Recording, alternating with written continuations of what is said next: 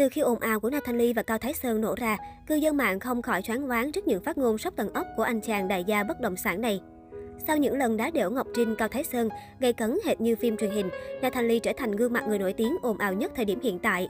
Thực tế trước đây anh từng là một ca sĩ có thực lực, nhưng sau những sản phẩm âm nhạc không gây được tiếng vang lớn cùng hoạt động ít ỏi trong nghệ thuật thời gian sau này, hầu như giới trẻ hiện tại hiếm khi biết đến anh mà chỉ nhớ về như một cái tên làm náo loạn cả showbiz. Nói chiêu trò để nổi tiếng thì hơi quá và có phần quy chụp, nhưng anh đã thực sự làm lố và khiến mọi người để ý đến mình nhiều hơn trong một bầu không khí ngập tràn drama và sặc mùi chăm chọc đấu đá. Livestream liên tục với nội dung thô bạo. Vào tháng 4 2021, nathalie gây choáng khi livestream với tần suất dày đặc, chẳng khác nào một bộ phim truyền hình dài tập. Không đơn giản là những buổi giao lưu, nathalie chơi rội hơn qua câu chuyện khoe nhà đất tài sản. Giàu có quyền phô trương, có quyền tự hào, đúng, nhưng giới hạn của Natalie dường như chưa dừng lại ở đó. Anh tô điểm cho buổi phát trực tiếp của mình bằng những điệu bộ kỳ quặc, chất giọng đặc trưng cùng lời khích bác chửi bới ai đó. Bố đẻ ngán ngẩm vì những trò lố của con. Không còn xa lạ với việc nghiện livestream của Nathalie tại thời điểm ấy. Thậm chí theo ghi nhận vào ngày 23 tháng 4 năm ngoái, anh đã tạo ra kỷ lục mới khi 5 lần phát trực tiếp trên Facebook cá nhân. Trong lần cuối cùng khi đang trò chuyện với khán giả, Nathalie bất ngờ nhận được một cuộc điện thoại. Chia sẻ trên livestream, anh cho biết người gọi đến là bố mình, dường như ông đã khuyên nhủ anh nên dừng lại. Tuy nhiên, thay vì nghe lời bố, Natalie không ngại đáp lại, con sẽ không dừng lại, con vẫn đang làm những điều đúng đắn. Tại sao phải dừng lại, con không quan tâm người khác nghĩ gì. Đòi kiện Ngọc Trinh Vụ việc bắt đầu sau khi Ngọc Trinh chia sẻ việc nhà cô có trộm đột nhập cũng hộp đồng hồ trị giá 10 tỷ đồng. Sau đó, Nathan liên tục đăng loạt bài viết đầy ẩn ý, được cho là đã xoáy Ngọc Trinh, dù không chỉ đích danh. Tưởng chừng mọi chuyện đã khép lại, tuy nhiên cộng đồng mạng đã phải ngã ngửa trước dòng thông báo của Nathan Lee tuyên bố khởi kiện ekip Ngọc Trinh vì tội thoá mạ làm tổn hại đến danh dự tinh thần của mình.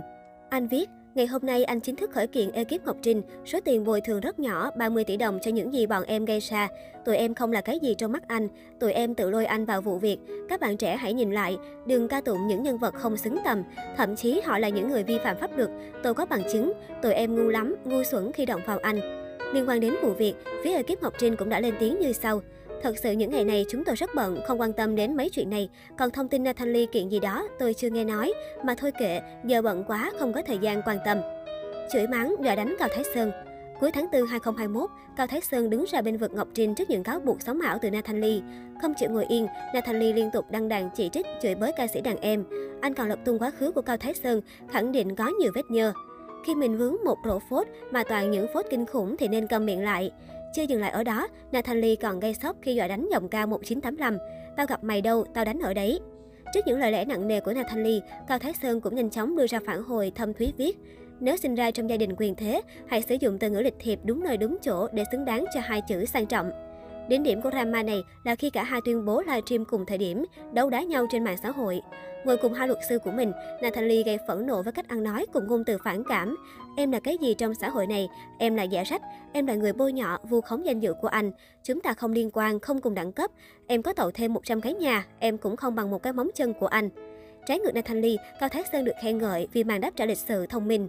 Bẵng đi một thời gian với những cuộc khẩu chiến dài dằng dẳng trên mạng xã hội, tưởng chừng cả hai đã buông tha và không còn liên quan đến nhau. Ấy vậy mà mới đây, Natalie gây sốc khi xác nhận đã nộp đơn đăng ký độc quyền thương hiệu Cao Thái Sơn. Tuy nhiên đến thời điểm hiện tại, đơn đăng ký của Natalie chỉ đang trong giai đoạn thẩm định nội dung và chưa được Cục Sở hữu trí tuệ cấp văn bằng bảo hộ nhãn hiệu. Chuyện anh đăng ký thành công hay không khoan hãy bàn tới, nhưng cách Thanh Ly đùa giỡn với chính thương hiệu của mình lại khiến netizen vô cùng khó hiểu. Cụ thể, khi có quá nhiều người hỏi anh về việc sẽ làm gì với một trong những thương hiệu đã đăng ký, thì anh đã chọn cách đáp lại bằng hình ảnh một nhà vệ sinh công cộng mở toàn cửa, zoom vào toilet. Trùng hợp với thời điểm đăng ký độc quyền thương hiệu Cao Thái Sơn, nhiều netizen cho rằng Nathan đang cà khịa khích bác ca sĩ đàn em.